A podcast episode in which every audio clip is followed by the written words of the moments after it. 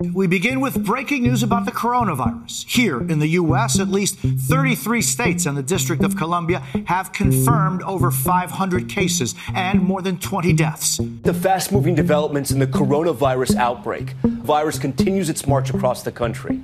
Take a look. The first confirmed case in Washington state, January 20th. Tonight, there are confirmed cases in at least 33 states and Washington, D.C. Italy's government has overnight announced a massive shutdown across the country as it struggles to cope with coronavirus. All cinemas, theatres, and museums have closed. Around 16 million people across the north and east of the country are now in quarantine as part of the stringent new measures being introduced to tackle the spread of the virus known as COVID 19. Italy, one of the hardest hit, has placed millions on lockdown. One of the nation's top outbreak experts says something similar could happen here.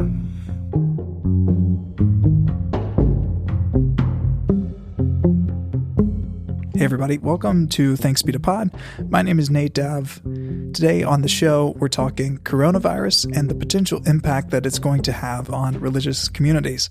Uh, but before we get to that, just a quick note. Colby is not with us this week. As some of you know, Colby lives in Nashville, Tennessee. And Nashville, some of you may have seen this in the news, had a tornado last week which wreaked devastation on a large portion of that community. Colby is totally fine. His house is fine, but he has been working uh, with the recovery effort to get Nashville back up to speed. Uh, some of you know that Col- Colby is a coffee shop manager, and, you know, he texted me this morning and said today he's trying to solve where he can get food for the coffee house since the distributors were affected uh, by the tornado. So there is a lot going on in Nashville right now. Your thoughts and your prayers are very much appreciated. And just know that Colby will be back uh, in, in the next episode. Uh, but for right now, he's focused on, on getting his community back up to steam. So today, we're talking coronavirus something that's been in the news and something that's probably on your mind.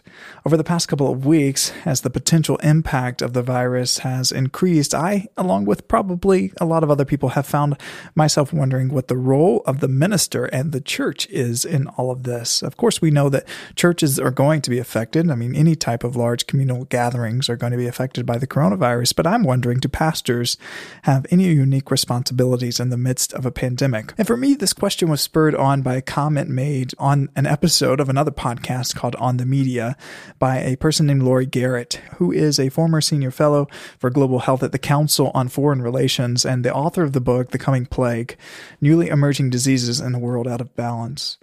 And on in that episode, uh, Laurie Garrett said something that really stuck with me. She said, uh, People used to be able to look to profound religious leaders and smart political leaders who set a sense of governance to be reliable sources of information. And today, she said, we don't have either of those things. And as a young person who is still a part of a spiritual community, who is a spiritual practitioner, that frustration hits home. And, and you know, it is the case that there are televangelists right now peddling fake things to their listeners and to their audiences and, and as the cure for the coronavirus.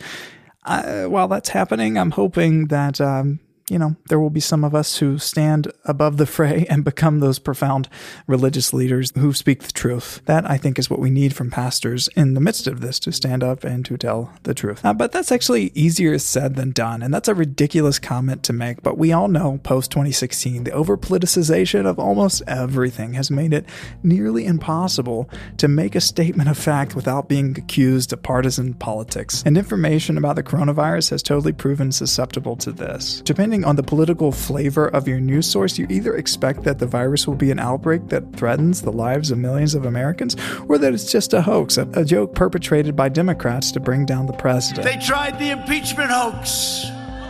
That was on a perfect conversation.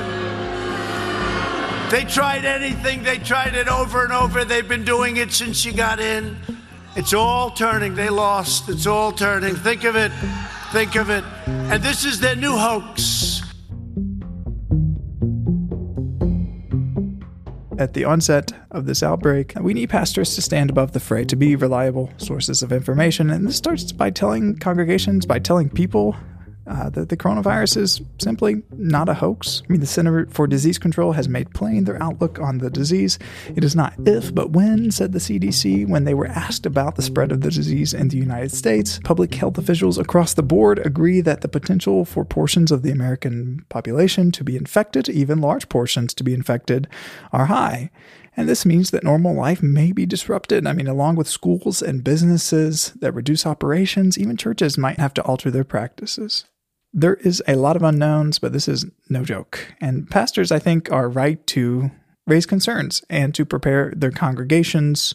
And today on the podcast, I'm talking with a pastor who is doing that. Matthew David Morris is a transitional deacon in the Episcopal Church located in Portland, Oregon, which, in case you weren't keeping track, is near Washington State, which is where the majority of the coronavirus uh, cases have been reported in the United States. And I'll let Matthew tell a little bit more about himself, but just a note before we get things started Matthew and I recorded this conversation on Thursday, March 5th. And a lot has changed since then. Just for reference, I'm recording this right now on March the 9th. At the time we recorded this conversation, the CDC was reporting 100 confirmed cases in the United States. That data has now dramatically changed. And to be quite frank, although Matthew and I talk about the CDC in this episode as a source of information, and we encourage people to go to the CDC, uh, the Center for Disease Control, to stay up to date with the with the virus. In recent days, the CDC has stalled in their updates. They've been lagging behind other resources. So now, I think before we even get started with the before we even get started with the episode, a helpful resource as you're listening to this and you're looking for more information is the John Hopkins Coronavirus Resource Center. You can just Google that and it will take you to the most up to date information about the coronavirus and its current impact, both globally and in in the states. And right now John Hopkins is reporting over 600 cases of the coronavirus in the United States. I mean just this morning it was like 550, so the, the numbers are, are going up uh, pretty quickly. But you know, here's the deal: uh, things are changing rapidly. Some of this, the info in this episode, may be dated by the time you listen to it, uh, but it remains the case that communities of faith are wrestling with COVID nineteen. And Matthew and I had a rich conversation about pastoral ministry, theology, church, and the role of the pastor in a potential pandemic. And so, without further ado, here's my conversation with Matthew David Morris.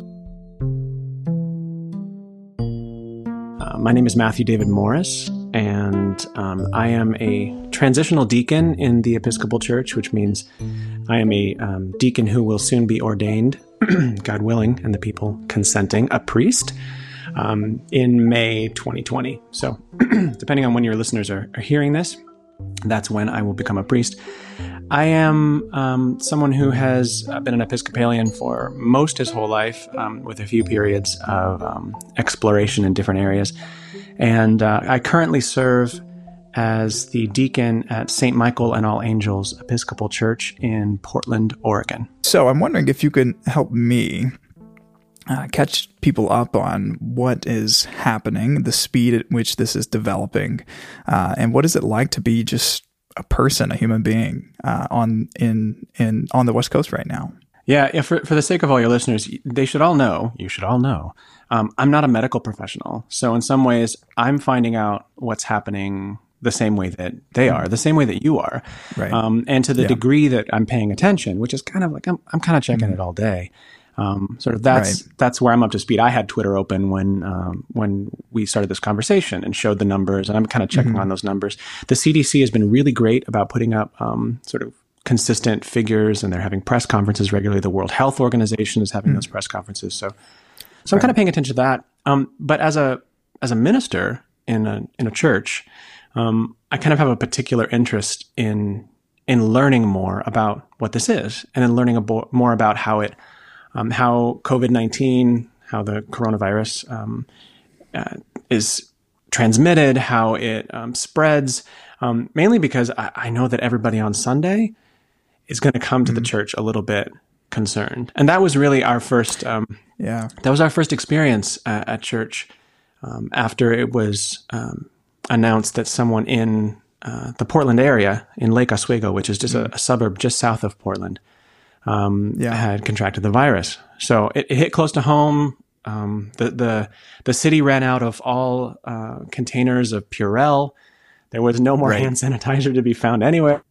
Um, and, and, other things, runs on things that you wouldn't have necessarily expected. I mean, masks for sure. Um, and then um, alcohol, which I thought was interesting, rubbing alcohol, because you can make your own mm-hmm. hand mm-hmm. sanitizer mm-hmm. with like two, right, two right, thirds right. aloe vera to, to one third alcohol. So that was gone pretty quick. Um, mm. And so the first thing that that we experienced at St. Michael's was, um, I mean, when we were having conversation among the the staff and the clergy was, okay, well, how do we how do we proceed in a way that um, in a way that feels like it's responsible and in also a way that that kind of calms the anxiety because the anxiety is real. I mean, like, yeah, that's what I was going to ask. Yeah, yeah, I mean, we've only known about this um, since what the end of December, so it's been just a little right. over eight weeks since since you and I are talking at this moment.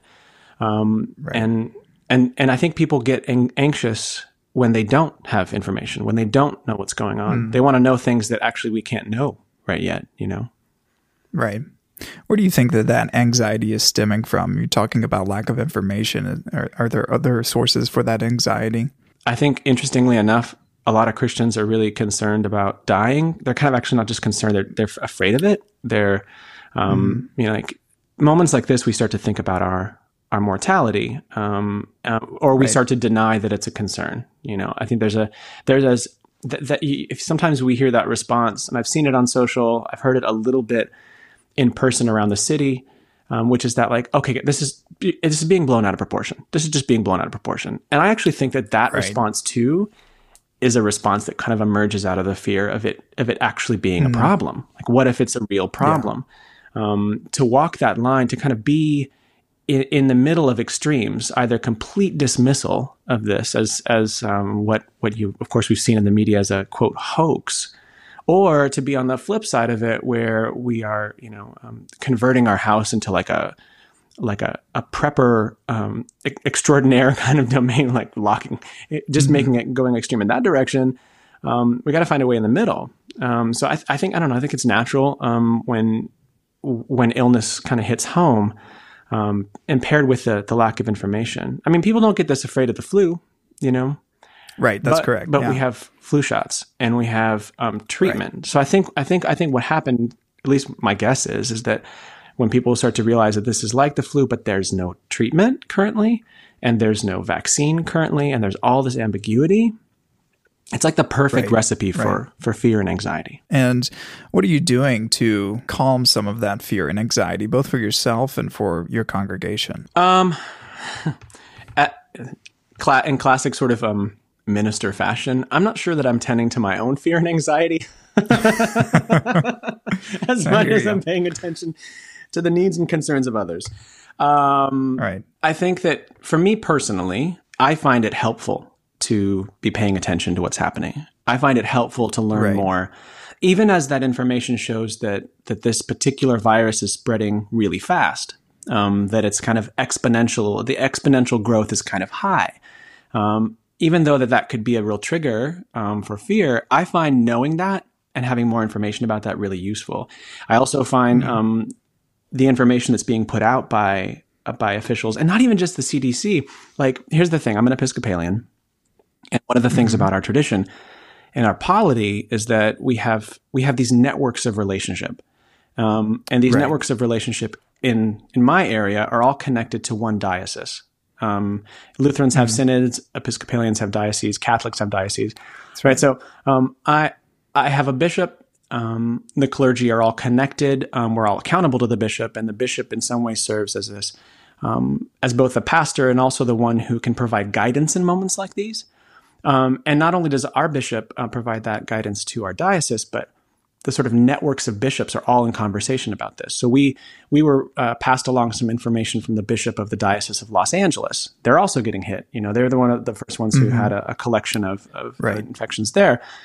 And so they provided some great information, you know, from from the sort of standard wash your hands regularly, um, you know, for a certain amount of time, 20 seconds under warm water, to um, some common sense, sense stuff about how to uh, how to engage with people during a church service. You know, because because church is a place. Right. You know, they're saying like be mindful of how you gather. You know, whether you gather and what you do when you gather in large groups. Well, I mean, ain't that church, right? like mm-hmm. a, that is church, right? yeah. a large gathering of a lot of people who you know who knows mm-hmm. where they came from before you know um, you know the, the sermon the, the sermon might be boring and so someone might be kind of like casually picking their nose um, you know what right. I mean? Like people have kids. Kids yeah. are just these little walking balls of uh, contamination. um, so uh, that's a place where where I think you know transmission can actually really happen. So making decisions about that. I mean, we're getting that that from um, from our network of relationships. So I think those that idea of there being sort of um, I don't just want to say church because this actually this is not just a, a, Christian thing. I mean, like communities of faith, communities of gathering, uh, communities of belonging. Right. Um, when when we come together, um, this is sort of a moment to figure out how we're going to be deliberate about engaging yes. with another. Does that make sense? Yeah. Yeah, absolutely. I mean, in particular with your tradition, there is a lot of. I mean, you have the Eucharist and you have uh, the passing of the peace, which is t- which are two points in which people come in contact with one sure. another. Um, are you thinking about how you um, do those things in light of this? Oh yeah, yeah, absolutely. That's one of the things that came from from the various bishops. Um, the, the passing of the peace, if your listeners don't know, I mean, it's not that different than if when you, you walk into a congregation and, and you get greeted and someone gives you that warm, loving face, like they're recognizing the image of God right. in you and, and they shake your hand. Um, yeah. We just happen to do that all collectively at once in the middle of a service. Um, and Correct. so uh, some some Episcopalians are a little um, uncomfortable about super uh, large expressions of, um, of, of touching and, and shaking and hugging. And so there's just a couple polite handshakes around the pews near you. Right. And then others, you know, are walking around and everyone's getting a hug. Um, so that's a right. moment where transmission is really possible. One thing that mm-hmm. we're talking about is, uh, I mean, some people are doing like, um, you can bow, you can put your hands in front of your chest and bow reverently to the person. Um, just a kind of acknowledgement with your eye contact that you are, are sort of giving a blessing of peace to them and that that's sufficient. Um, as far as the Eucharist goes, because um, that happens pretty much every Sunday in Episcopal churches, um, we have uh, the common cup and we have shared bread. Mm-hmm. And so, in yeah. some ways, it really does fall on on the shoulders of the the ministers, uh, the ones who you know, the priest who is consecrating, who is handling the deacon, who might be uh, you know pouring the wine, preparing the cups um, and also the the number of people who serve in our tradition we call them Eucharistic ministers. So the people who are given yes. a chalice yeah. to um, to share with the people, you know, they have a responsibility of kind of cleaning um, the edge of that uh, of that metal chalice each time between uh, between people, which is actually proven to be when, when, paired with the sort of wine we use, which is a kind of high alcohol content uh, port. Um, it's pretty good at, at um, at, at killing things. I mean, not, not people. Mm-hmm. I mean, killing like viruses. right, right, right. So, um, yeah. so the common cup actually is is um, from from what uh, research has shown is actually um, safer than another thing that's called intinction. I'm not sure if you're focused on that. Right. So, where the idea where you take mm-hmm. the host or you take the yeah. the the wafer or the bread and you and you with your fingers, imagine this, everybody, with your fingers, mm-hmm. dip it into the wine, like not the best idea. You know, bits of uh, bits of your uh, the bread that's been handled by your fingers, um, the body of Christ that's been handled by your fingers uh, in the wine. So we're just all being really deliberate about that, and we've had to communicate to people um, sort of the safety of common cup. Um, we've shared some documents, even some that, that came from the CDC, around uh, uh, there being no um, no signs of there being or having been no research to show that um, infection is communicated through a common cup. Um, so so we're just really mindful and deliberate about that. But we're also we also have to be transparent with people about it because you can't just go mm-hmm. go along mm-hmm. like um, like you're going to make a change and then everyone's going to feel safe. Um, if you right. make changes or if you decide not to make changes, um, you, you need to be be really transparent with people. There are some churches um, who are not doing the, the cup at all because in our in our, the, in our right. theology, um, one of the two elements is sufficient. You know, I mean, you can't actually the body right. and the blood are not sort of apart from each other. So you can you can take the bread and and just sort of uh, bow to the wine in reverence, and you're good. Um, so that's sort of how we've done it in in, in our church. Clarity and and uh, thoroughness, you know, on the on the part of those who are handling uh, the bread and the wine. Yeah, I mean, there's this whole practical component to how to prepare your congregation with social distancing, with with not touching one another, with making sure that you're transparent about um, the possibility of infection through through um, through possibly communion. But there's also this other element, which is telling your your congregation the truth about where the virus currently stands. Right, uh, just information. Um, and I mean, we're only a couple of weeks into this in terms of the cases, known cases becoming more and more of a thing, uh, especially out where you are. I'm wondering how you're communicating that to people in your congregation. Are they asking you to communicate that to them? Are you finding that pastors are serving as communicators to uh, folks who are in need of information?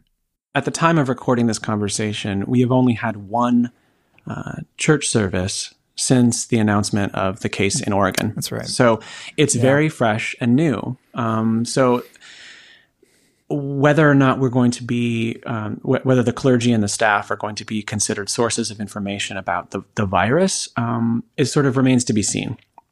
I think mm-hmm. it, it's an interesting moment actually because we, unlike previous um, sort of widespread um, infections and and pandemics, I mean, if this ends up becoming one, um, we have access to information. We individually have access to information at lightning speed, um, and so yeah. and we don't necessarily we have information at the same speed as the people who are, do, are processing and evaluating the information, um, because things show up mm-hmm. on social, things show up on Twitter, um, and uh, we don't have necessarily the benefit of of the people who are experts at this um, having enough time, sufficient amount of time to consider.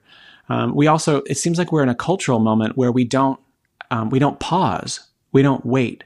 Um, in, in, some ways, the refresh, the swipe down and refresh, um, is, is, sort of a uh, an example of how we, we don't we don't have time for people to figure this out. We want to know right now. So I don't know if the people are going right. to look to to a deacon or a priest or a pastor to tell them things that they can find out um, on their phone.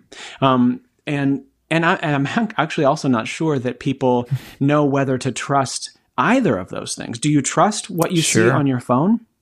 Do you trust um, uh, how your pastor, your priest, your deacon, your your whomever, and your in your community um, has themselves interpreted this information? I mean, I'm in a state, for example, Oregon, where there's a high number of people who um, who don't believe that the vaccines are are important, and I'm not right. in the only place in the country that's like that. And that's that's that is an extension of people's core convictions and their beliefs, and also mm. their interpretation of the the media that they see um, on their devices, and they have formed these conclusions, um, which is their mm. right to do. People are, have a right to do that, but they have formed conclusions in such a way that um, their choices can can impact those in their community um, I mean, it's kind of like the worst case scenario when, when you have infections, when you have people who are like, I, I just don't even know that I believe what the medical professionals are saying. like, this is not Correct. the moment for yeah. that, you know? Um, right. And so I think, I think what's really helpful and it's challenging for, for, for pastors who are in really highly politicized, um, or who are living in this highly politicized moment and who may be in a congregation that itself um, has very highly politicized rhetoric. Kind of that's the common coffee hour talk, you know, like it's political or mm. it's or it's intense or there's distrust that's present. To figure out how to cut through that with the truth. The truth is as, as it's right. being conveyed by those who who can do this analysis and who are trained and experts in in the medical field, for example. Right. That's why, yeah, yeah, that's why in the beginning, I think what we're doing at St. Michael's and what we're being, what we're encouraging one another to do around Portland um, and across the our sort of networks of relationship in the Episcopal Church is uh, to remain calm. Like we come from the Church of England, right? So we're kind of like a borrowing that, like stay, calm. you know, what is it? Keep calm, carry on. That's us right now. Like, keep calm, y'all. Wash your hands. Yeah. Freak out. That's right. Yeah. And be de- be deliberate. Yeah. You know what I mean? Mm-hmm. So I think by and large, that's that's the thing. If we can't communicate the information either because we're not experts in the medical field or because um, because people don't need us to do that or or maybe they're distrustful of, of everybody. The best thing we can do is encourage both i think peace and calm and kind of lean in to rationality you know? That's right. that, that's what yeah. i that's at least how that's my instinct Well, I think that this makes a ton of sense. And I think you hit on two points that I think are important to note. We are dealing with something that is highly politicized, and there, are, there, is, there is an echo chamber of news mm-hmm. media that reinforces not only political ideologies, but any ideology, really. Mm-hmm. I mean, your news source can basically just tell you what you want mm-hmm. to hear. I do know a lot of us, a lot of us millennials especially, are looking at um, Twitter and constantly I mean, I'm looking at the CDC's mm-hmm. website, I'm going to the sources, I'm going to medical professionals, but a lot of folks just look at their favorite news yeah. source and that it may or may not um, contain accurate information. And I mean, w- with the way things are developing at this mm-hmm. moment, um, uh, more conservative pundits and um, are, are, downplaying the virus. I mean, as of just this morning, you know, the president is talking, or last night, the president is talking to um, Sean Hannity about how the virus, uh, he doesn't think that the death rate is as high as the CDC or the WHO oh is saying. That really? Uh, yes, yeah. So I mean, it's you know he he said I have a hunch it's not oh, as no. high as they say. Now's not the time for hunches, y'all. no, I know, but I mean that just goes to say to show that you know news media um, there is a great deal of skepticism towards the news media, but there's also just a great deal of trust that people place in their own mm. news sources. And I think what what the other thing you said was that pastors and priests um, should be looking to health officials to get their own information. Mm. So do the research, do the research, do your homework, go to the CDC's mm-hmm. website, to the WHO's website, and and educate yourself uh, before coming into contact with other humans mm-hmm. who might look to you as a moral authority. I mean, that seems just like a basic thing to do. And then finally, I think, you know, you said that to keep calm is absolutely right because this is not a uh, light, this is not going to wipe out the human species. It's not going to wipe out um, our planet, um, but it is. You know, it's it, it requires having at least a uh, being on the same page that it is in fact spreading, that there is in fact a virus, that it, there it is not a hoax, but we can cut down uh, the spread of it by washing our hands and things mm-hmm. like this. And th- that's all things that pastors can mm-hmm. communicate, mm-hmm. I think, pretty reasonably. I think so too. You know, there's there's a real benefit to encouraging critical thinking. And and mm-hmm. and for yeah. some traditions, um, historically, critical thinking has been a part of the way they've engaged with faith, with scripture, with um, tradition, with the modern world, with I don't know postmodernism. They've engaged in mm-hmm. criticality. And criticality is really key. I mean, to me, hunches, I mean, and I'm, I'm not to say that, uh, it's not to say that intuitions or senses or the way we experience the world in our body does not provide us meaningful information. Um, but there's a time, right? There's a time for all things. And there's a time for hunches, and then there's a time for critical thinking. And I think that this is a time right. for critical thinking. Um, one piece that that I'm mindful of, and this is, I think, because it's come up a lot in uh, in the past in the past season, before Lent started, um, when we were in Epiphany, a lot of the readings, both on Sundays and also um, I, I, do the daily office, so a lot of the daily readings that show up in the lectionary, um, there was this like theme woven through all of them, which was um, which was trust. I mean, like, what does it mean to uh, you know for people who feel comfortable with this language? What does it mean to trust God? Um, you know, mm-hmm. we, we talk a lot about love God and love your neighbor. Um, and that that feels like something that even even in certain progressive circles, like that's something we can all get on board with. Um, you know, right. love your God, love your neighbor. And in some ways, I think if you if you if you love God, you got to trust God. Um, and to me, that's not doesn't mean that you know trust God doesn't matter if I wash my hands. it means like yeah. uh, I'm going to wash my hands and I trust God. Um, like there's a component mm in this where we can turn to some of the language of our faith.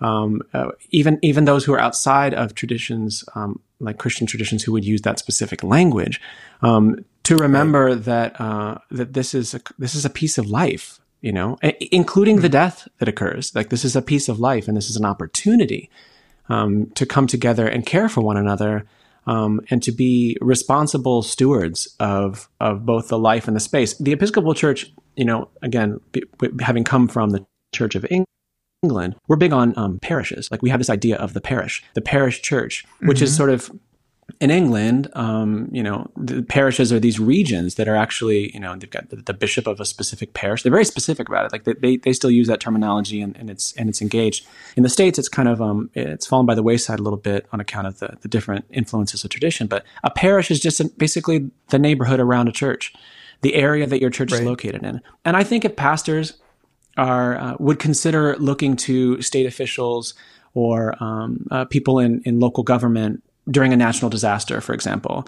Um, you know, something happened, and you would you would turn to to them for news about is the water supply safe? Um, how are the roads going to be? Um, is is FEMA going to show up? Like, what are the various things that are happening? A pastor might consider how to that their church could become a place at the center of a neighborhood where people could have that information. You know, that's an extension mm-hmm. of what we do in a parish. That's what an extension of what we can do in a church. And I think the same thing applies here. Um, you know, this is not currently um, a natural disaster, but it's a natural phenomenon, and we're in the middle of it. So, mm-hmm. so what's the responsible thing to do as one who is is sort of at the center of a parish, the center of a neighborhood, um, and and wants to convey that information and and and kind of the best practices of how to stay healthy? Um, I, th- I think there's a parallel there that's worth looking at. Yeah, and you've really woven this throughout almost every answer that you've hmm. given. Uh, but I was going to ask uh, how you were drawing upon your theological tradition or theological resources from your your, your seminary training or from um, hospital mm. training uh, as you as you are approaching this. Um, do you want to add anything to that? Or? Sure. Um, I I never uh, foamed my hands so many times than when I was uh, doing my mm. CPE training at the hospital here in Portland. um, Me too. so much Purell foam. This is not a Purell advertisement, but I tell you, they put those things everywhere. You foam your hands before you go into a room. You foam your hands when you come out of a room. Um, and and they have the same um, the same idea there that it's it's how you you, you maintain your health uh, in the midst of all your practices. It's how you're vigilant about that um, that makes the difference for the people who are ill you know, I mean, it's easy for a healthy person, a person with uh, with no sort of respiratory a history of respiratory infections, for example, um, to go like, oh, this is probably going to be fine. But like, what about your grandma?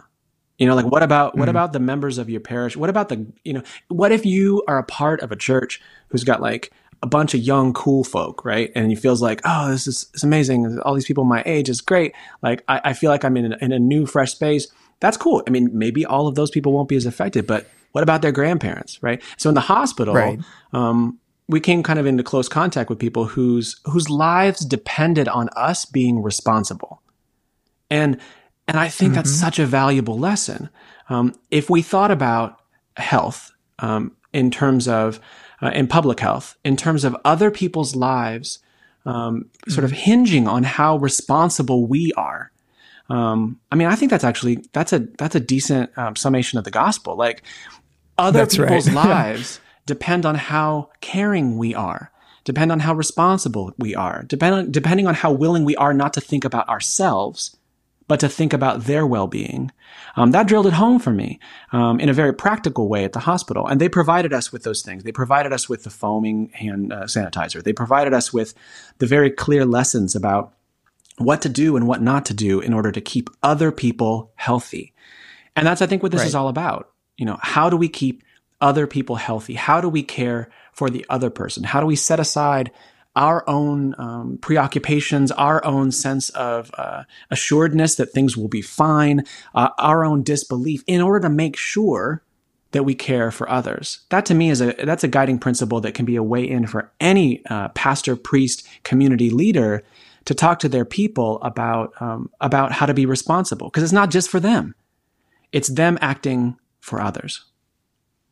Right. And I think that that's such a good point because, you know, as this is developing, oh gosh, I think you said at the, at the beginning that it's, you know, there is some fear like, mm-hmm. gosh, people think about death during these moments. And even I've thought, wow, this is, this could really turn into something that's catastrophic for mm-hmm. communities. Mm-hmm. Um, but I can't help but think, oh, well, I'm 27 years mm-hmm. old.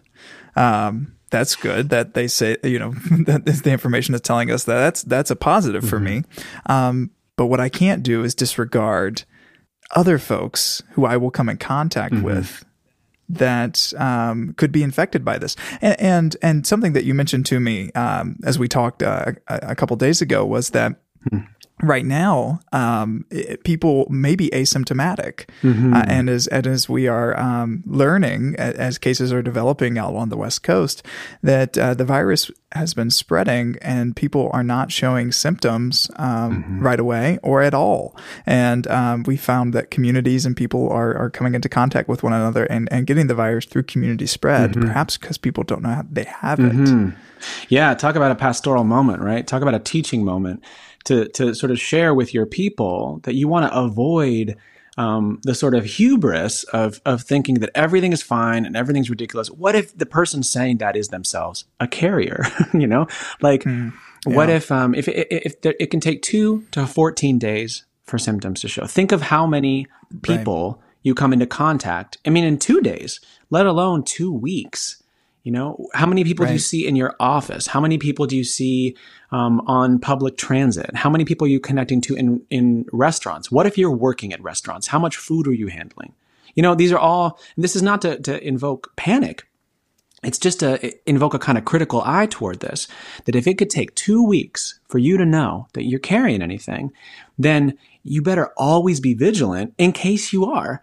Um, that, that, that's the tricky piece about viruses is they're invisible. You can't you you can't see, um, and, and, and in this case you can't um, you can't feel for a period of time that that you may be carrying this. that's a I think that's just a, a another way to uh, to kind of shed light on on the reality of this. Maybe people don't know that. Maybe people in your community that, are yeah. aren't aware of that because they have they just tune out news right? I mean, heck, maybe maybe it's yeah. Lent, and they're like, I just not going to pay attention to anything during Lent, which is like this so, so, great. I'm so glad your spiritual discipline is, is you know uh, is now um, making you sort of unaware of all the things that are happening. I mean, maybe people mm. are turning away from it because this is actually such a hugely politicized. Uh, not even just politicized political right. moment, right? The primaries, the the the politics, the who's do what. Like people are tuning out for their own uh, mental health and well-being, and they may show up at a at a gathering, at a church gathering, at a some sort of community faith gathering, um, unaware of things. You can't assume, you know, if you're checking up on things, you can't assume that your community is.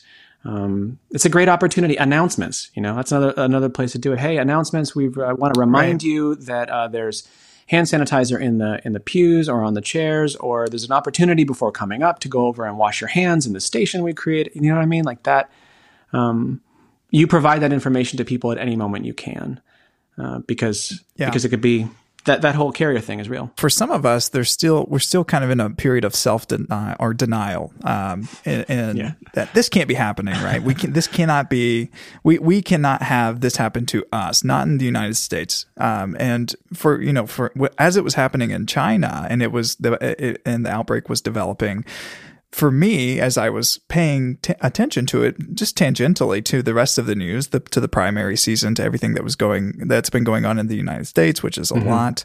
Um, in, in the back of my head, I'm like, well, it, it'll get stopped, right? It'll stop. It won't find its way here. And I don't know, you know, the logic of that is absurd, but that's what I'm thinking of as a privileged American mm. person who uh, is, is sitting where I am and uh, and then it was you know just last week where I really started to pay attention I think in a way that I had not and it was through a series of podcasts that I listened mm-hmm. to uh, one of them just the daily which I make a practice of listening to every day um, from the New mm-hmm. York Times which is a great source of just like daily news but also uh, they bring on wonderful people um, and and the health reporter that they brought on his name is Donald McNeil and he made this statement I think that really made me stop and think wow I am I had not been giving this the gravity that it mm-hmm. deserves. Mm-hmm. And, and, and it was, he said this, he said, I spend a lot of time thinking about whether I'm being too alarmist mm-hmm. or whether I'm being not alarmist enough. And he said, this is alarmist, but I think right now it's justified. Mm-hmm. And so what you've said is important that we, we not, we, being calm and not raising hysteria and, and presenting the facts is super important. But do, in doing that, what you're also acknowledging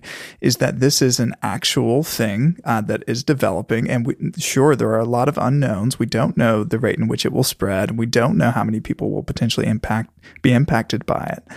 Um, but it is justified to actually acknowledge that this virus has taken hold, at least initially here in the states, and that it really could. I mean, health officials really are saying that. Um, really are mm-hmm. saying mm-hmm. that um, that almost every community might be impacted by this in the coming months.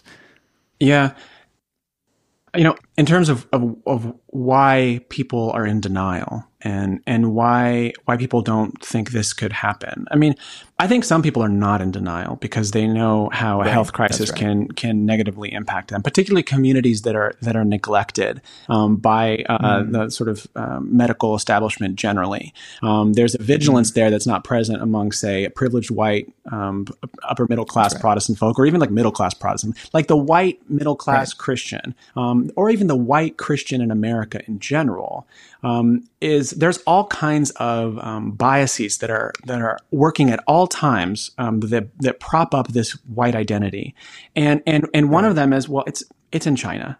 I mean, the amount of like um, right. anti-Asian, yeah. anti-Chinese, um, racist rhetoric that's going to come up right now, or that's just kind of behind the surface, like you know, but behind yep. people's um, like just right underneath it. You can almost hear it. Well, you know, um, this the way that Chinese, for example, can become used almost mm. like a slur. Like we have a history of that, um, and and that history is right. actually not in the past. The history is always present. So I think people will will see it happening. Oh, it's it's in it's in South Korea. It's in it's in China. It's in Iran. Mm-hmm. Um, it's in all mm-hmm. these places. Um, ignoring, of course, the fact that the, where it's present in in predominantly white countries. Because really, what that what that bias serves around, um, you know, uh, Asia, um, North Africa, all those things. It it, it bias serves this idea of uh, American superiority and in some ways of white superiority. Right, like right. white supremacy is real. It yeah. shows up in these really insidious small ways. And that's, that's a way in yep. which it shows you that if, if, that's what's keeping you or your, uh, your people from paying attention to their health, their like basic right. health, I mean, that's an example of how something like racial bias and white supremacy um, kills. Um, and again, when you right. pair that with the idea that we are all interconnected in these cities, in these towns, and across the country, like we are sharing the same air. We we are all connected to this uh, the, the, the food supply. Um, one person's choice in that, one person's neglect does actually affect other people. So, I mean, I mm think there's lots of opportunities to, to, to hone in the focus on, on the health and also to, to point to say, okay, well, um, what you said there actually uh, is, is a kind of racial bias and, you know, opportunities mm-hmm. to, to mm-hmm. teach, opportunities to care and teach. Yeah. And even in our own country, um, people who are under resourced and underprivileged are going to experience, I would imagine. I mean, this is just healthcare in general. Um, things like this affect people who don't have healthcare in a way that they don't affect people who can afford treatment. And yeah. um, you know, even just even just the way that the vaccine had been talked about, which is again, depending on your news mm-hmm. source, you either think it's going to be in two months because that's what the president has said, but his closest advisors are contradicting him on the mm-hmm. floor of um, even just you know the meetings that they're having on on TV. Um, that a vaccine that that, that the president's uh, health, one of his health officials, when asked, you know, are, is the vaccine going to be available and affordable? And and they said, well, we can't really, we don't know yet. We, we hope so. We hope it's affordable. Right. But even not being able to make that statement that yes, it will be affordable to everyone. I mean, this this and every public health crisis affects people differently, and a lot of times it affects people differently based on their privilege. Yeah, I heard a clip of um, uh, Vice President Pence's news conference where um, where he assured people that um, the vaccine uh, is is so important that it will be covered by those who have private insurance and Medicaid and Medicare. Um, and there was right. really no response right. to a reporter's uh, question about, well, what about people who aren't insured? And that's that's the reality. This is a moment where, like the, the structure of our um, of our uh, insurance system, the, the, structure of how people pro- are provided care here, comes into focus. It's a great tweet. Um, I, I, wish I could uh, tell you who's the one who said it. Um, hopefully, um, you can search this out online if you just search some of this the, the, these words that he said that the the, the floor um, like this is a test to, to the quality of, of a healthcare system in a country. It is not the one who has the best care. It is the one who has the least care. Um, because the it, it is not the the ceiling that we need to measure, but it's the floor. Like who is it that that has the the least amount of service? Who is who is it that has the least mm. amount of care? Because when it comes to infectious disease, they are going to be the ones who are affected most. And because things are transmitted and, and things uh, we, we share, we share our viruses. Um, they're going to be the ones who who uh, have the, the st- stand to, to, to infect more people because they're not being mm-hmm. provided mm-hmm. the care. I have some colleagues in, in in Europe, some friends I know in England, who, um, I of course, the tests are free. I'm just go in and get, get your right. test. Yep. Um, I mean that's you know, we could start talking about socialized medicine, which could then trigger the whole socialism discussion, and, and then everyone's on their sides mm-hmm. again. But just think about that mm-hmm. for a mm-hmm. second. Think about without any right. any of the consideration of what the politics are, but think about making sure that every single person in a geographic area is tested so that um, it's clear that, that everyone's safe. And if they're not, then the necessary measures can be taken. That's just not something we have here. That's that's not the reality of it. What are you anticipating in the coming weeks and months? can you anticipate anything? um, I'm anticipating that uh, that Easter's coming. Um, like we are, we are on the road. Yeah, we are on the road to Jerusalem. Um, yeah. I mean, on one hand, like because I'm a part of a of, of a liturgical tradition that like lives through these seasons every week. You know, lives itself through the calendar. Um, I I am thinking about like what is it? What is Lent? What is the second Sunday of Lent going to mean? And then what is the third mm. Sunday of Lent going to mean? And yeah, we think ahead about um, what what about Easter? A lot of churches think about Easter in terms of well, you know, we might have more people here than normal. Um, so how are we gonna right, right. how are we gonna best represent ourselves? And and so mm. one consideration is well, we might have more people here than normal. How are we gonna make sure that everyone is is healthy and safe? Um, what are we gonna do? But I think I think we can't lose sight of, at least in, in my context and from my perspective, it's important not to lose sight of um, what we're doing uh, as a faith community, like what we're doing to uh, to live into um, our call. I don't think that like proclaiming the gospel and um, and and proclaiming the need uh, for people to to be cared for and and have their health concerns addressed. I don't think those are mutually exclusive.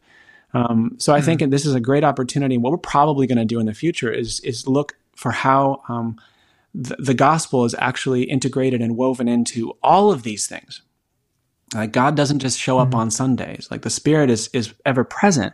And so for me, um, finding how God is moving through this and calling us uh, into a deeper love and deeper care for one another, um, like that's as real and present today as it's going to be next week and as it's going to be next week no matter how this unfolds that is uh, that is the reality we live in. Like that's that is the how i part of how i express my christian faith. Like we are always already being called into care for one another. Mm. and so um, next week is no different than this. Um, we just have to be vigilant in in in both proclaiming the gospel and also like caring for one another. Same thing. Same thing. Mm. yeah.